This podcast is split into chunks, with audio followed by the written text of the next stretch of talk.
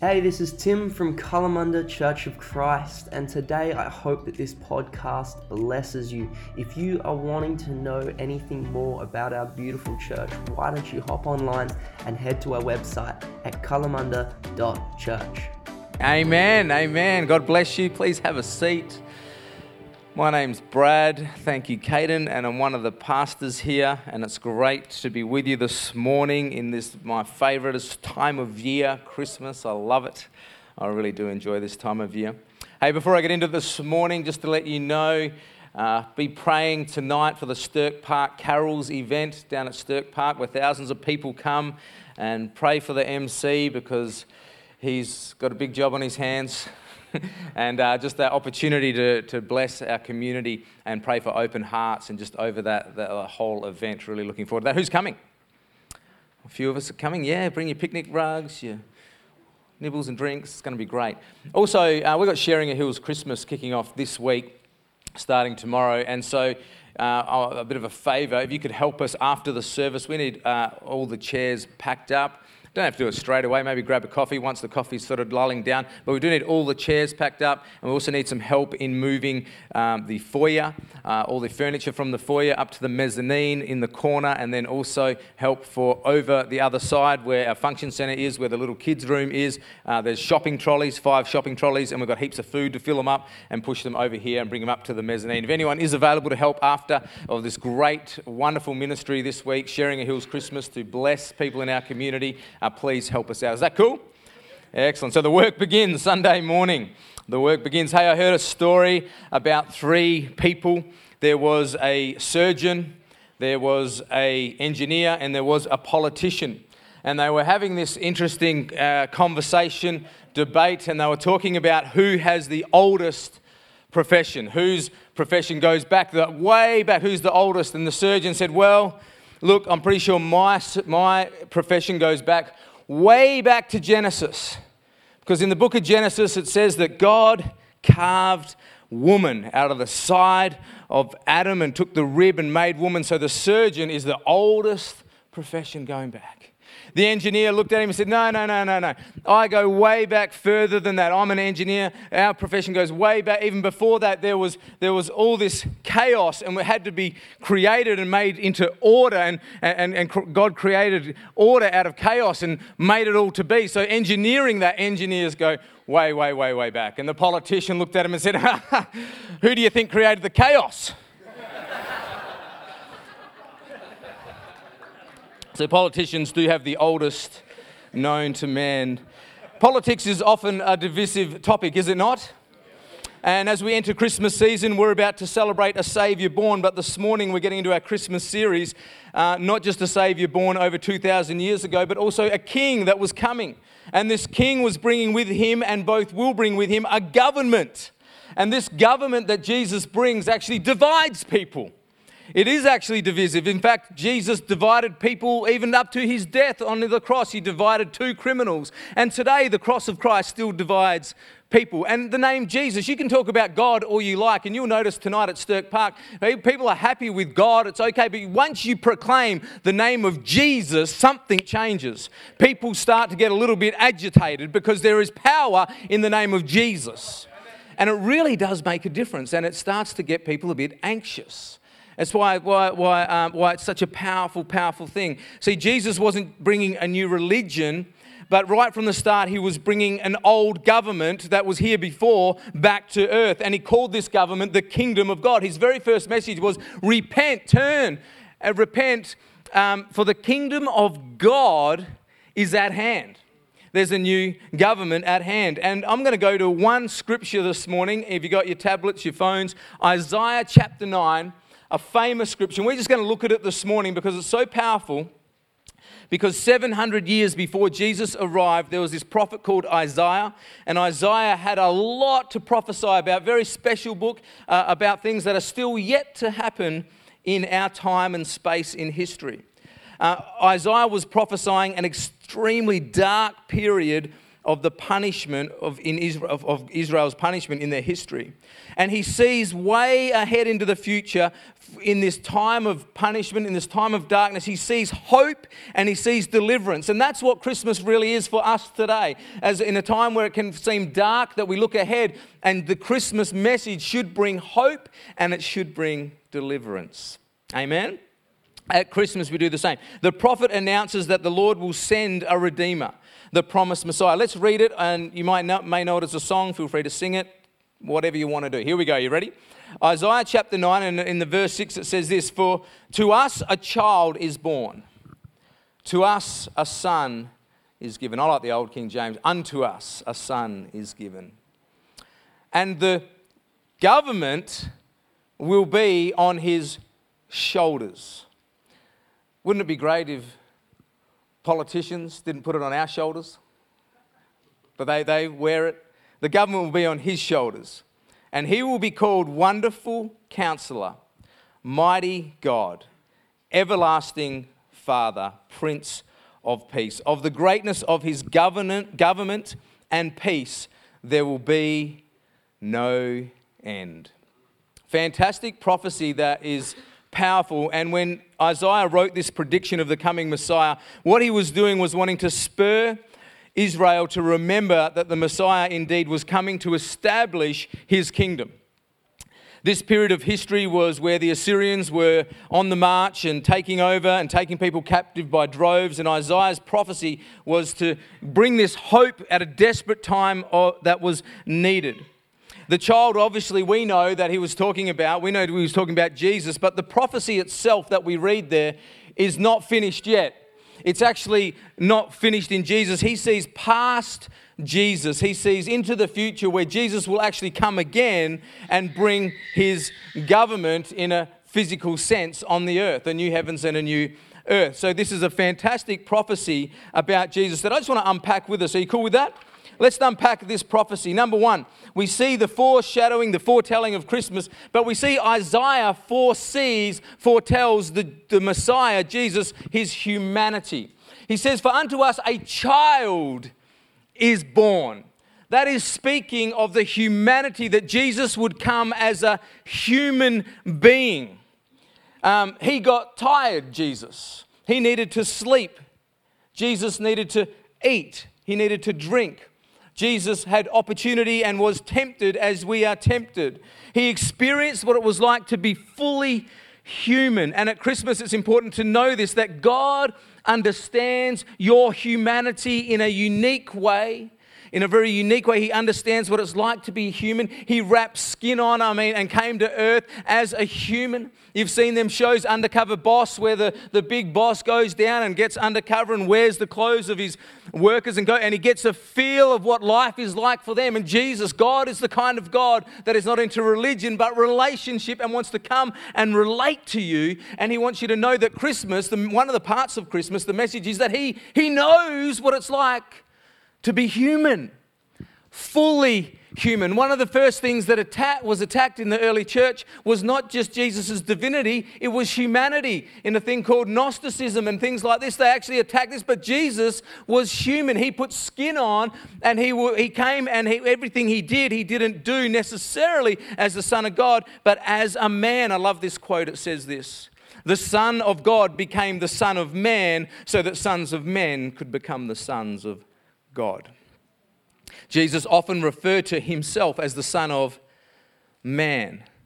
This is really important to understand this in Christmas because the first prediction, the prophecy of Christmas, was even before Isaiah. I'm going to take you there. It goes way back to Genesis chapter 3, verse 15, where the first prophecy prediction about Christmas was God speaking to the devil. And Adam and Eve had sinned.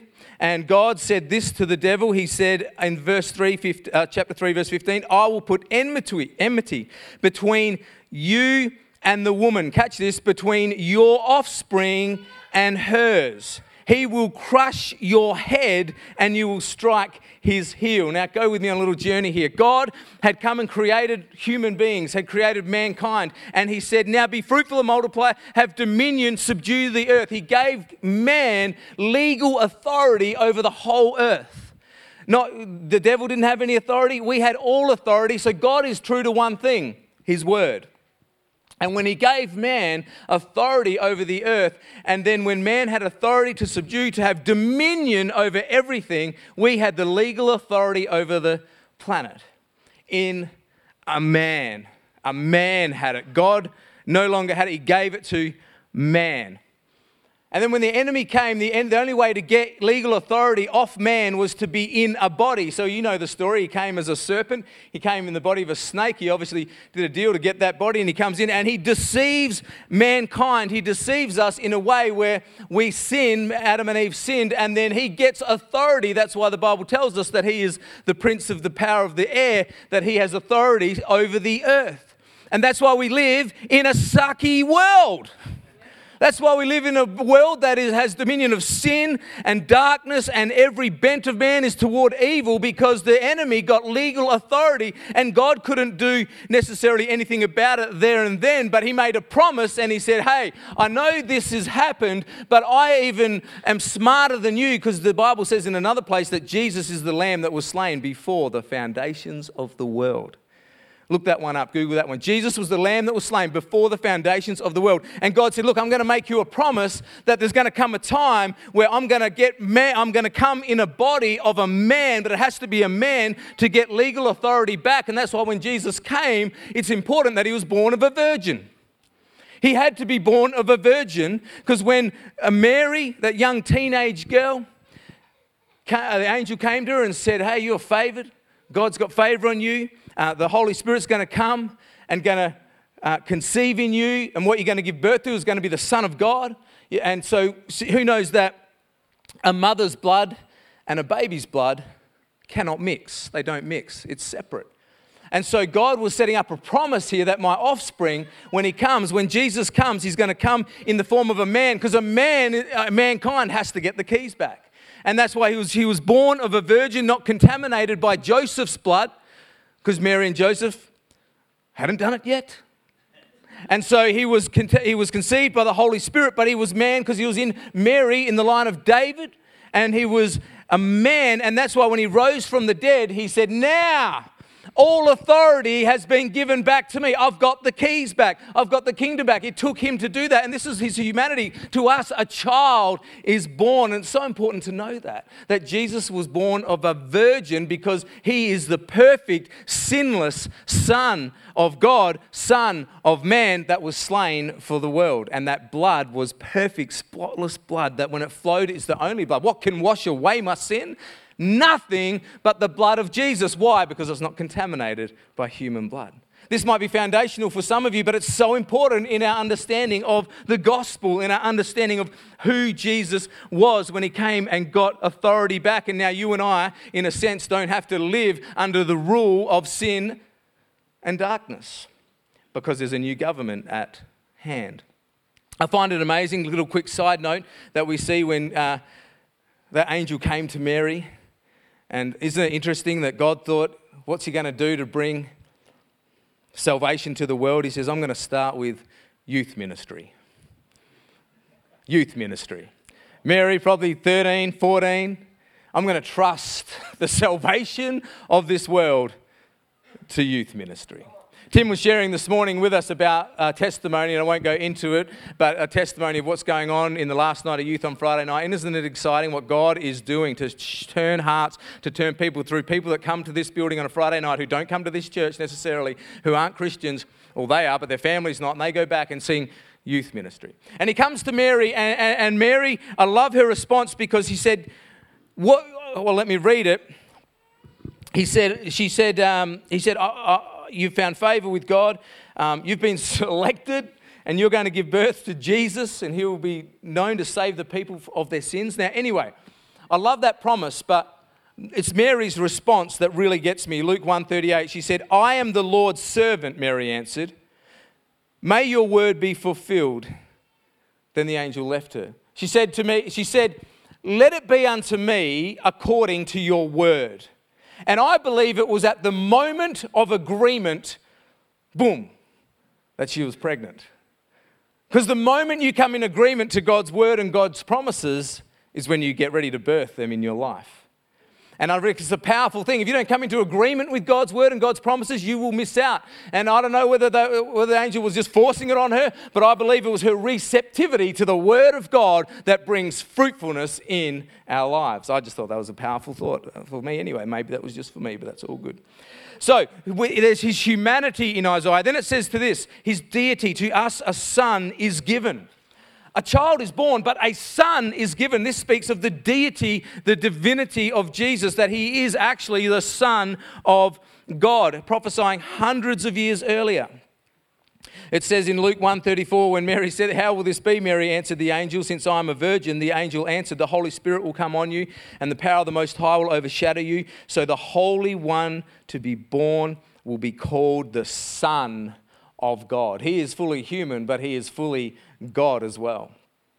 It says in Philippians 2, verse 5 and 6 there that uh, he was being in very nature God. Did not consider equality with God something to be used to his own advantage. Rather, he made himself nothing by taking the very nature of a servant.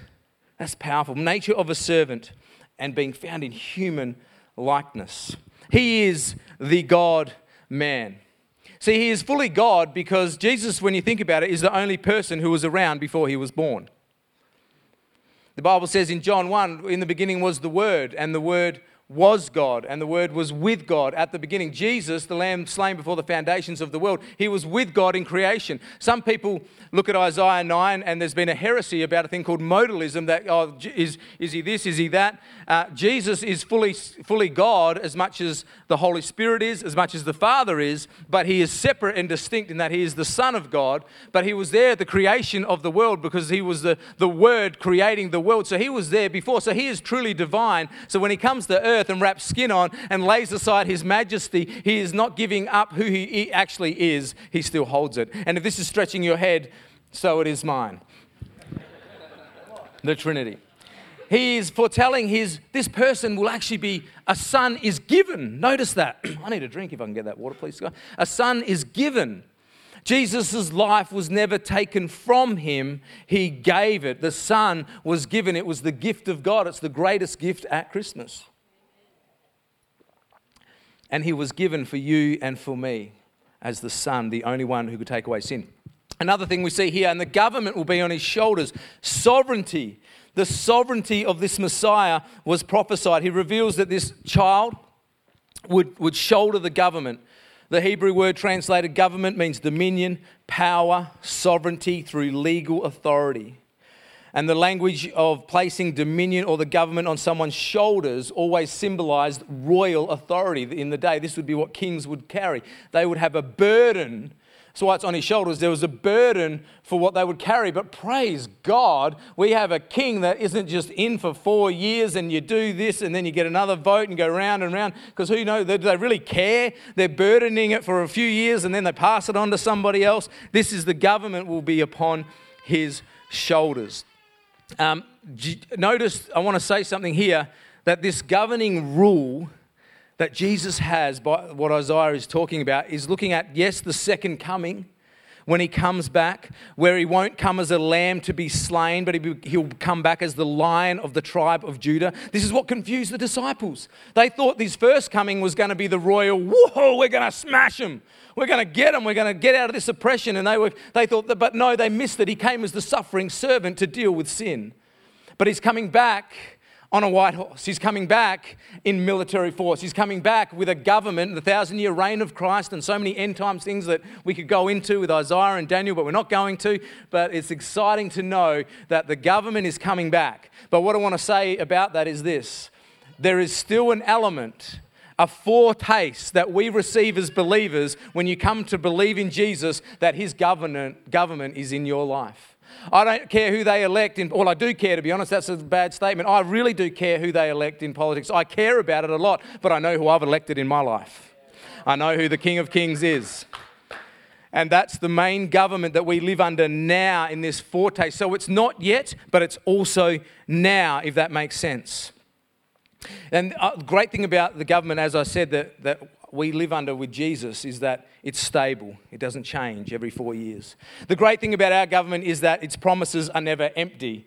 They're never just making a promise to get elected. His promises are true and amen. The great thing about our government is we never go into recession. The economy is always booming, and that every need that you have will be supplied according to his riches in glory. The great thing about our government is that we have private health care that is for free. It was sorted at the cross where he said, By your stripes we are healed. The greatest thing about our government is that there is no unemployment because all of us are called into full time service for the Master and have an assignment from heaven. We live under this government.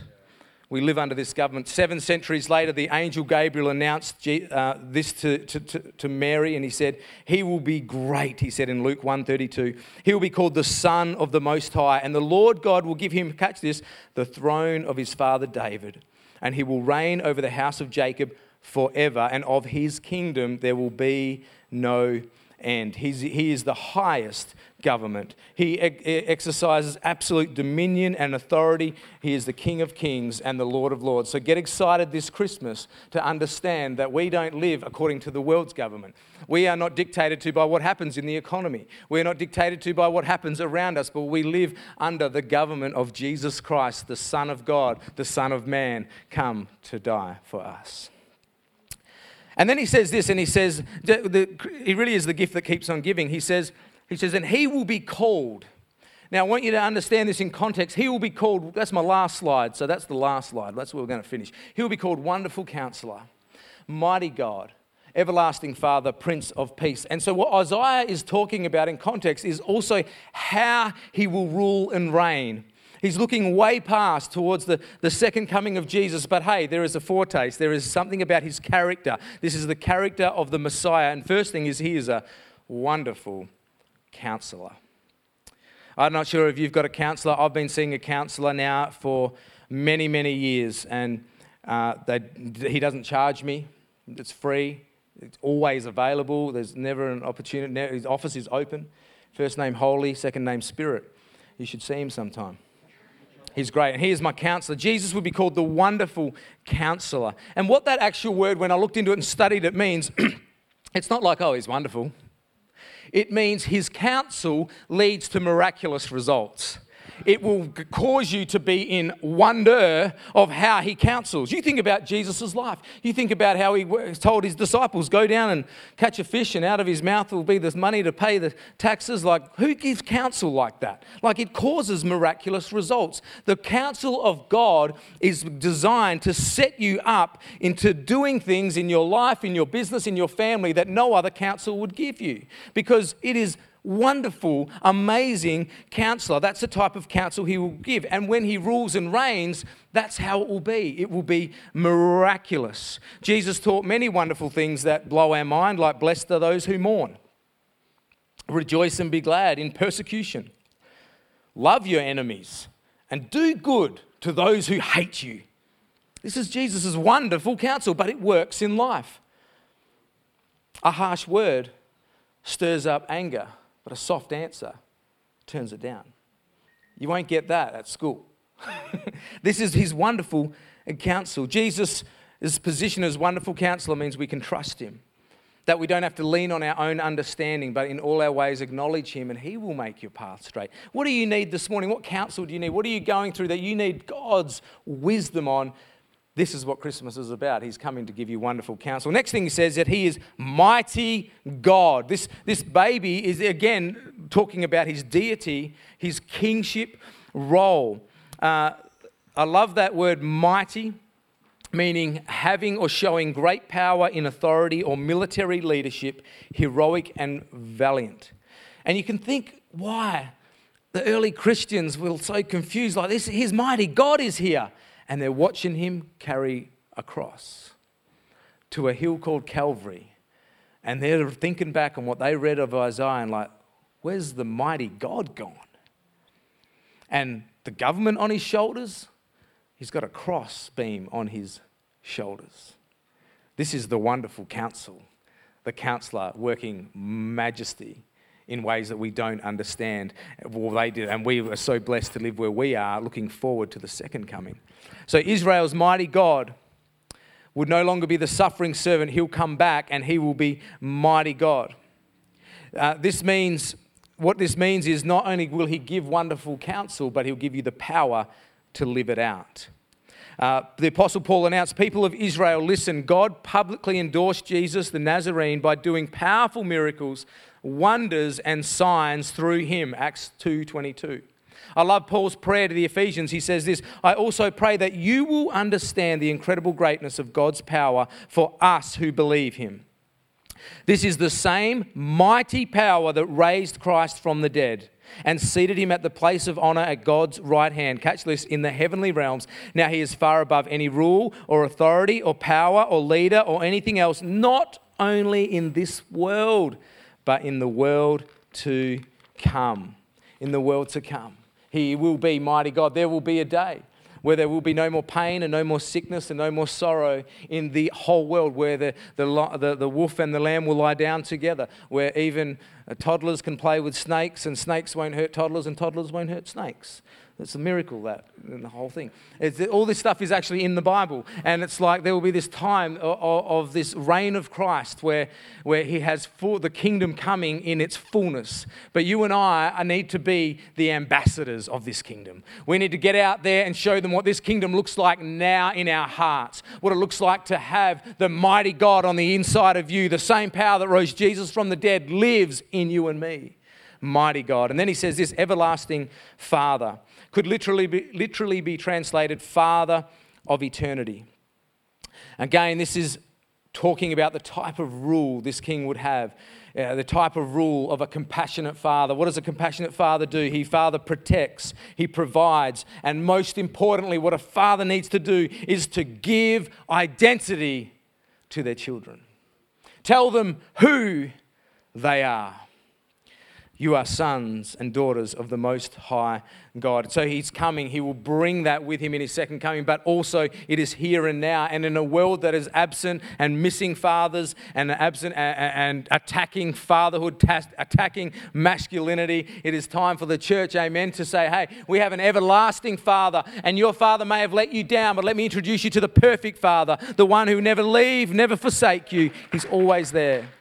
That is our message at Christmas. He may be a baby in a manger, but he wants to be a father in your life. He wants to introduce you to God the Father. This is not saying, and this has been attacked before, to say that, that um, in modalism, that it's saying Jesus is Father God. It's not saying that. It's talking about the type of rule he would have.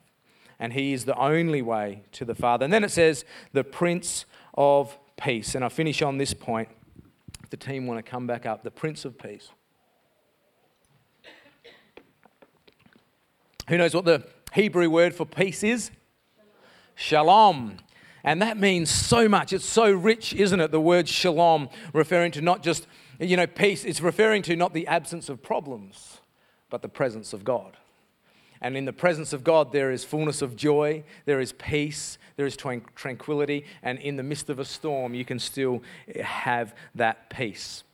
The Greek word eirene, sounds like Irene, means unity and accord. And Paul uses eirene to describe the objective of the New Testament church. But more deeper meaning of peace is the spiritual harmony brought about by an individual's restoration with God. That's really what it is about. So, 700 years later, the angel would say this Glory to God in the highest heaven, as was read this morning, and on earth, peace but it doesn't stop there. And this is what I'm praying tonight at Stirk Park Carols that this peace wouldn't stop there. It says, Peace to those on whom his favor rests.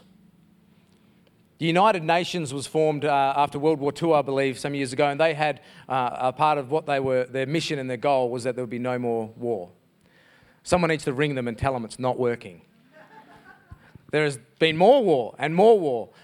World peace is not what this is prophesying. World peace is not what Christmas brings. World peace is not the answer. Personal peace with God is. See, you cannot have the peace of God unless you first have peace with God. And there's three types of peace there's the peace with God, which Romans 5 talks about, that we have been justified. You know the word justified? I love that. It's just if I had died for my sins. When I believed and trusted in Jesus, it's, uh, it's, it's been paid for, just if I died for. Now I haven't, and He did it for me. I've been justified. I have no longer to answer for my sin. And it says, because of that justification, when things are justified, you get peace. You now have peace with God. And I hope this morning you have peace with God this Christmas. You see, if you're a Christian, you have it even when you don't feel like you have it. You do have peace with God if you're a Christian. You might have stuffed up last night, yesterday, this week, might have done something that you think is bad and you may have sinned, and that has not changed the fact that you have peace with God.